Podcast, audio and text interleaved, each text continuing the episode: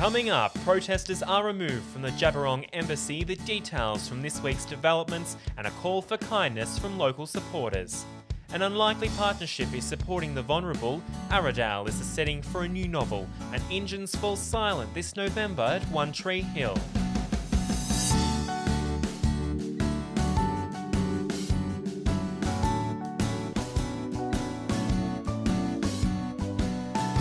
You're listening to Ararat's latest with local journalist Jack Ward.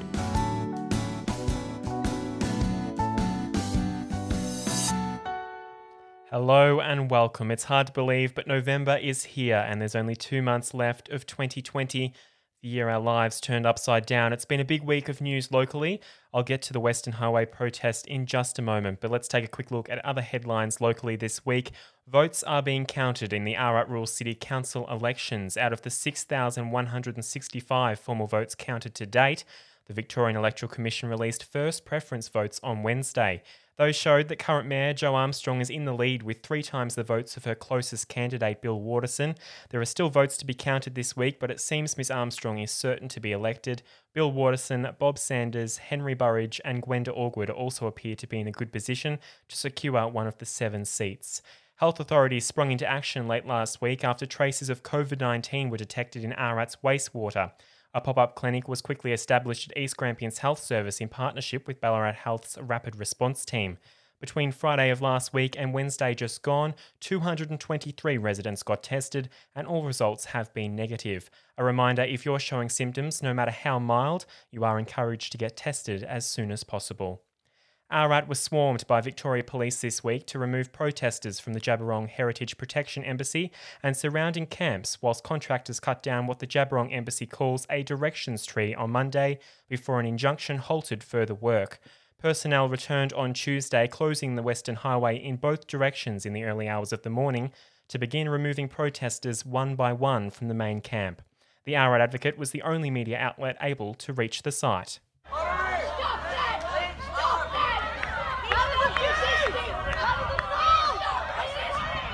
That is the sound of Djab Wurrung people, elders, and supporters being removed from the camp on Tuesday morning. Police and machinery arrived on site shortly after the highway was closed at 8am.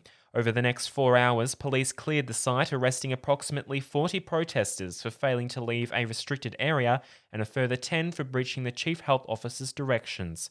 Australia's peak body for Indigenous legal services is now calling for an urgent state government inquiry into Victoria Police's use of COVID 19 powers to arrest and charge protesters.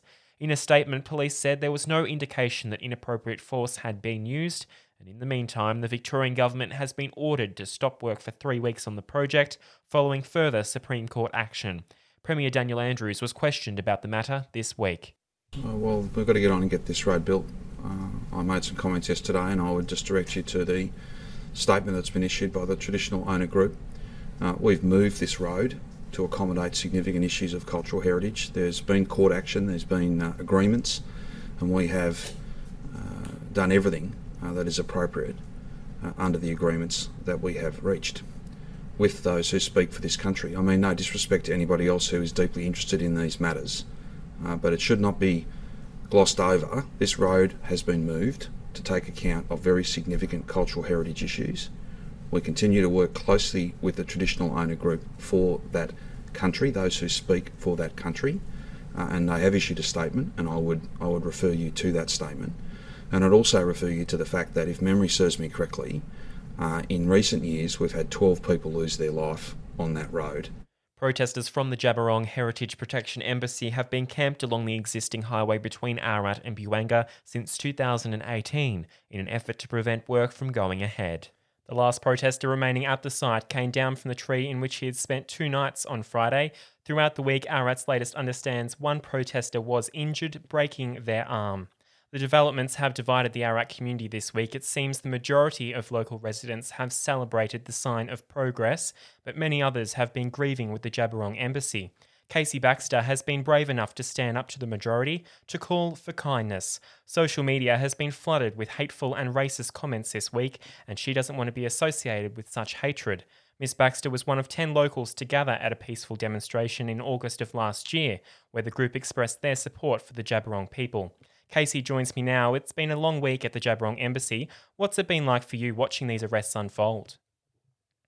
Um, so it's been a really emotional time for me, starting with you know that the feelings of grief and um, devastation that the directions tree um, has been lost, and then watching the response of our community, and I guess followed by some hope, seeing the national and even international attention that this has got, and the people that are are really standing up and, and advocating for our First Nations people and the protection of their culture. Probably an easy question for you to answer, but why do you feel so strongly about this issue? Um, yeah, there's lots, lots I could go into there. I think just the more that I learn about the history of our country, um, the more I realise I don't know, and um, things that we've been robbed of, robbed of knowing um, through you know, that First Nations people history not being taught, not being passed on. And yeah, I guess the more that I learn, the more that I want to learn. And I think the very least we can do is is listen and respond when we're asked to do so. And reflecting on on the small get together held last year, organised by Sarah Hamilton, what are your, some of your memories from that day? Because I know it was quite a special day for a number of locals here. Yeah, it was a really special day. Um, I was incredibly proud of Sarah for stepping up and you know putting uh, her views out there publicly and inviting others to do the same. And it was really heartening to be surrounded by people that felt the same as I did because at times I've really struggled with the presence of online comments from um, uh, locals here that have been quite hate filled, angry, fear based, and racist um, on our social media platforms. So to have be able to look around and, and see people that were taking a stand and literally walking up the main street saying, "Hey, we don't think it's okay to speak like this and treat other fellow humans like this. We we're here to listen and support." Was it was yeah, it was a really special experience quite different to the comments that have been shared on social media in the last two days from locals. You've been quite open about that. How's that made you feel seeing some of those racist and really hateful comments being spread online? Yeah, it's, it's incredibly disappointing, and it's not so much that um, that they are online for us to read. You know, that makes me uncomfortable and upset. But the real problem is that those thoughts and feelings exist, that they're in the hearts of people in our community and, and people that are you know, have prominent roles in our community. People working in, in all walks of life, in businesses, parents, as educators. It, you know, it's a real cross section of the community that are that are coming out and enjoying um, seeing people and seeing First Nations people in pain, and, and I really, I really struggle with that, and I, I, I keep coming back to that. It must be fear um, people being scared of, of what it would mean to learn more and, and perhaps just real naive ignorance. I just I, I can't live in a in a in a town that where that's the majority. So I, I think it does come a, from a place of lack of information, lack of learning, lack of wanting to learn, um, and and fear. Do you feel as if you are the minority? Yes, I do. I do think we are the minority. I think we're not we're not as small as it might seem. But in terms of Ararat, I, I, I do think we're the we're the minority. I think there's um, the minority group is the people that are supportive of the protectors and think it is wrong to be harming this land and trees and not listen to our First Nations people. The majority is people who don't want to get involved, who don't want to have a say either way. I think the majority are people that just it's just too much. Just build the road. I don't want to know about it. And I think Another small portion is the people that we see in the comments on Facebook, you know, with their their awful threats and racist hate.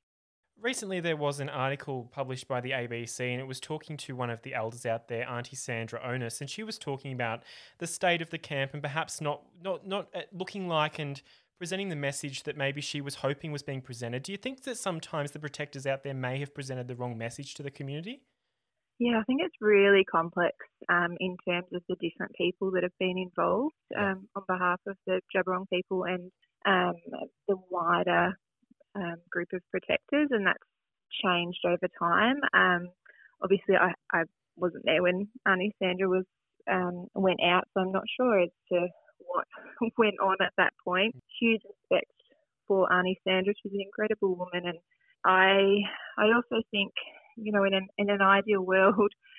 Perhaps those out at the camp would be presenting and going about things differently, but it's really hard when you don't know when a riot squad's going to come and, and, and take you where you are to have to constantly be um, on alert and and trying to protect yourself from the elements. Casey, just before I let you go, what would your message be to the Ararat community? I think my message to the Ararat community would be to come together in in kindness and regardless of what your opinion or thoughts are on when or if or where this road should be built, to be able to, to take a step back and, and listen to other people's viewpoint and whether or not we, we agree on that, to, to see the humanity and um, yeah, to treat treat one another with kindness. I'll have the results from this week's Your Say poll, which relates to that story, a little later in the show. It's been another week of restriction changes as Victoria continues to record low daily case numbers and even donut days, with zero new cases recorded again today. This week, gyms were able to open their doors and dance studios also returned. Dance schools didn't waste a minute in getting their students back in the studio following an easing of restrictions to allow indoor non contact recreation for those under 18. The new ruling was to come into effect tomorrow but was brought forward to Wednesday thanks to regional Victoria's low case numbers. Ararat's two dance schools have been relieved by the news, frantically getting to work so students can perform in a modified 2020 dance concert. Ararat Dance Centre owner Carly Harris praised the state government's decision to finally let kids dance. There's no contact, there's spacing is something that we do naturally as dancers. So I think um, we've educated them a little bit more about what our um, what dance classes are and the fact that we're not a community sports group. Most of us are business owners we don't run like um, sports do for kids. So I think that's um, been something we've had to educate them on as well. Um, for most of us, we're sole traders, so we're small businesses. Um, so we also come under that small business banner, which has been hit pretty hard as well. Miss Harris's students returned to classes at the beginning of term four, undertaking their rehearsals outside to prepare for a recorded concert. We started in the car park, but then the weather sort of hit. So we um, got a marquee, um, just put the roof on on one end to give a little bit of protection. wasn't what we choose to do, but it gave us an option at least. So it's been nice just to have the kids back and doing outdoor. But obviously the safety and, you know, having the correct equipment and flooring and being able to wear the right shoes is going to be amazing. Laura Cameron is another studio owner who has spent the year quickly adapting her format of teaching. Her dance school, Dynamic Dance, will also record routines instead of gracing the town hall stage this year. Very busy for the next four weeks of preparing the studio, preparing the students, getting some costuming um, all organised and ready, and polishing all of our routines. So, Dave Nicholson, amazing, he's um, offered to help us with some of the equipment and filming all, all the cameras and everything, and he's going to edit it all together for the students. Mm-hmm. The audience isn't sitting there, but the camera is there, and we know that the audience will be seeing all of our stuff work. Ararat Dance Centre and Dynamic Dance Ararat have both returned with indoor classes this week. Adult dancers are also able to return with a maximum of 10 people in a class and density limits. Indoor exercise facilities were also able to reopen on Wednesday in regional Victoria. However, the news has been met with mixed emotions. Local gym owner Kelly Fellini remains on edge as she plans to slowly ease back into a more extensive timetable. Certainly, I've never lived anything like this before, um, and I don't ever really want to do it again. From a personal level, it's um, yeah, it's been draining and hard, and obviously from a business point of view it's obviously drained the finances. Um, but you know, it's funny. I, you can actually live off the smell of an oily rag when you can't do anything. In recent weeks, Miss Fellini has been conducting skeleton classes at Alexandra Gardens without equipment to offer her clients some form of exercise. She plans to continue the current format for at least the next week to give herself time to adapt back into a COVID normal routine and ensure her clients are comfortable. You know, I've, I've talked to the girls, and you know, we're all a bit of the same. You know, we'd like this as a back backup if the weather was inclement um, but I think we're just going to probably, we're certainly going to be down there this week, and I wouldn't even be surprised if we're even still down there next week. And, you know, I'm going to probably let them call it the most. I want to keep those numbers that I've got down there, and if they're more comfortable outside, well, then that's where we'll stay. And it takes off all that pressure of all that extra cleaning and Miss Fellini said the cleaning requirements for indoor classes double her workload, and with a large percentage of her clients over 60 years of age, it also heightens her anxiety. whole cleaning thing and the hygiene thing is a big job and it's huge, but it needs to be done. Um, and it needs to be done well. I, I just can't even express how important it is that I have it covered. I've not, you know, I've got young bodies in here too, but obviously have the young bodies in. I've got to make sure they work hard, that I've cleaned up well after them, so that when my mature mature adults come in, that I've covered all bases. Because, like I said before, I just never forgive myself if hmm. I've missed something, and you know we just happen to get a case float through. Coming up, there'll be an absent, absence of burning rubber this November at One Tree Hill, and an, and an unlikely partnership is helping the vulnerable. You a story. If you have an issue or event, get in contact. You, the listener, are the heart of Arat's Latest, so send me a message or email aratslatest at gmail.com if you have a news tip or an issue you want explored. Together, we can get the answers, shine a light on local achievements, and ensure everyone stays informed with what matters in our community. Ararat Neighbourhood House and Corrections Victoria have formed a partnership to provide frozen meals for Ararat's most vulnerable. Neighbourhood House Manager Lou Macon and staff member Natasha Hughes explained the initiative. So the, the partnership developed earlier in the year, just before COVID. We actually developed a partnership. They send some of their staff come in and collect surplus produce from the food hub, take it back to their facility, and the residents then cook meals and um, some desserts, some main meals, soups, different kinds of food that we can. Then they freeze it, bring it back, and we distribute it out to the community. As an organisation, uh, how excited were you to get this partnership up and, up and running? I was really excited because it gives us another way that we can support the most vulnerable members of our community. So there's a lot of people who, um, for one reason or another, struggle to put healthy meals on the table, or it could be just a lack of cooking skills. It could be that they have no home. Um, and by us having the pre prepared meals, we're able to give them something substantial that they can eat. So I was really excited to have this up and running. And what's the response been from those people that are getting those frozen meals? Oh, look, we've had really positive Ecstatic. responses, haven't we? ecstatic. A lot of people are overwhelmed and um, appreciative. And and another um, section of the community that we've reached through specifically with the frozen meals are the um, participants of the Patricia Hinchy Day Centre. So they have had to be isolated and at home because the program they can't come to the program, and their staff have um, supported them by providing hampers to them, and we prepare those hampers for them, and obviously the frozen meals go in. And something you wouldn't be able to do without that partnership with Corrections Victoria. Oh, definitely not. Definitely hmm. not. No, they've really, really helped in ways that we we don't have a lot of staff. The partnership with corrections, it's been fabulous that we've been able to offer that bit of extra support. Do you think some people in the community might be a little bit surprised by this partnership? I think they would be. Hmm. Yeah, I, I definitely do think they would be. Yeah, why do you think that? Well, because it's not publicised. I really like to acknowledge the partnership with hmm. corrections. I think without their support, there are so many people that we would not have been able to reach for various reasons. Neighbourhood House is now looking at ways to expand the offering to residents across the wider Ararat region. They have applied for a grant to hopefully buy a refrigerated vehicle that they can then use for collection and distribution of food further afield. Now to this week's Your Say poll. It relates to the call for kindness when making social media posts. The question was Have you been concerned by the social media comments posted in response to the Western Highway protest? 130 people had their say. 46% said yes, they have been concerned, whilst 54% said they have not. Coming up next, an Aradale love story you don't want to miss.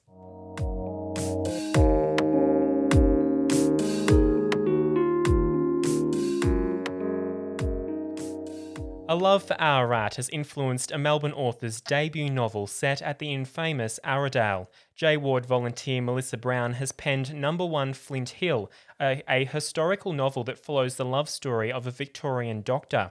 He believes he has witnessed the worst of humanity in his job of treating patients on the Ballarat goldfields until he steps through the doors of the Ararat Lunatic Asylum.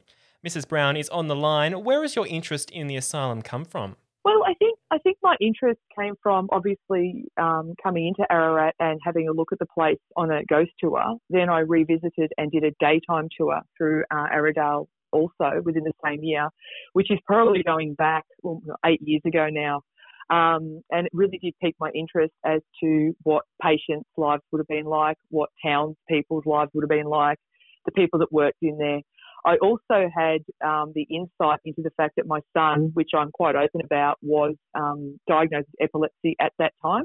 And it really got me thinking about what people's lives in the asylum would have been like with um, diseases and ailments such as epilepsy and so forth. So I basically went away from there and started reading as much as I could about um, Victoria's history with asylums, and that's where the interest came from and the just the beautiful little town of Ararat and how much it's got to offer. And of course, it is historical fiction. How much of this is based on fact? Well, I did I did a lot of reading on reports um, of of all of our Victorian asylums through through the years. Uh, looked a lot through Trove, read a lot, um, police gazettes and bits and pieces. I have embellished the story. It is a work of fiction. I have not used real people, real patients' names, and real doctors of the time. I made sure that I was very authentic to my own uh, character building in the story. So the story is absolute fiction. But what I have woven into the story is where the buildings and what Ararat would have been like in the day. So I've tried to keep the facts of the day and what the town would have been like, roughly, with a very embellished fictional story woven into that. You mentioned just before that you were reflecting, I suppose, on your first visit to Ararat and going mm-hmm. to Aradale for the first time. Would you say that you fell in love with Ararat on that trip? I absolutely did, yes. I, I remember standing at the front door of the asylum to start with at Aradale and I looked up with the lights, you know, beaming up onto the front of the building and I said to my friend I was with, I said, I think I've just found my next novel. and uh, and I, I cannot believe this place is here and I've never seen it before and I was absolutely blown away. Then going into town and just seeing this quaint, gorgeous town uh, of an evening and then coming back through the day and going up to One Tree Hill and having a look around the town and just um, yeah, I did I absolutely fell in love with it. The book can be purchased at melissa.online and Melissa is spelt asylum backwards. Lastly, today, the echo of engines revving across town and the smell of burning rubber will be absent from One Tree Hill this November.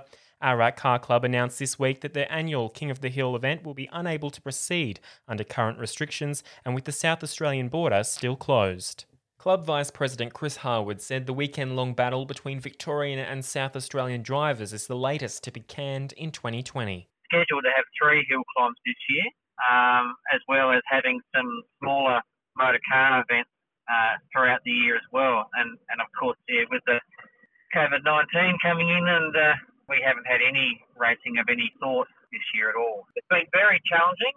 Um, we've always strived to uh, have some safe events for, for people locally and not so locally to come and uh, test their skills out in their vehicles. The King of the Hill first begun back in 2008 between the neighbouring states in an effort to take home the Peter Hall Memorial State of Origin trophy. Hotly contested, um, and unfortunately this year with the border restrictions still in place, uh, we're not able to get the South Australians over.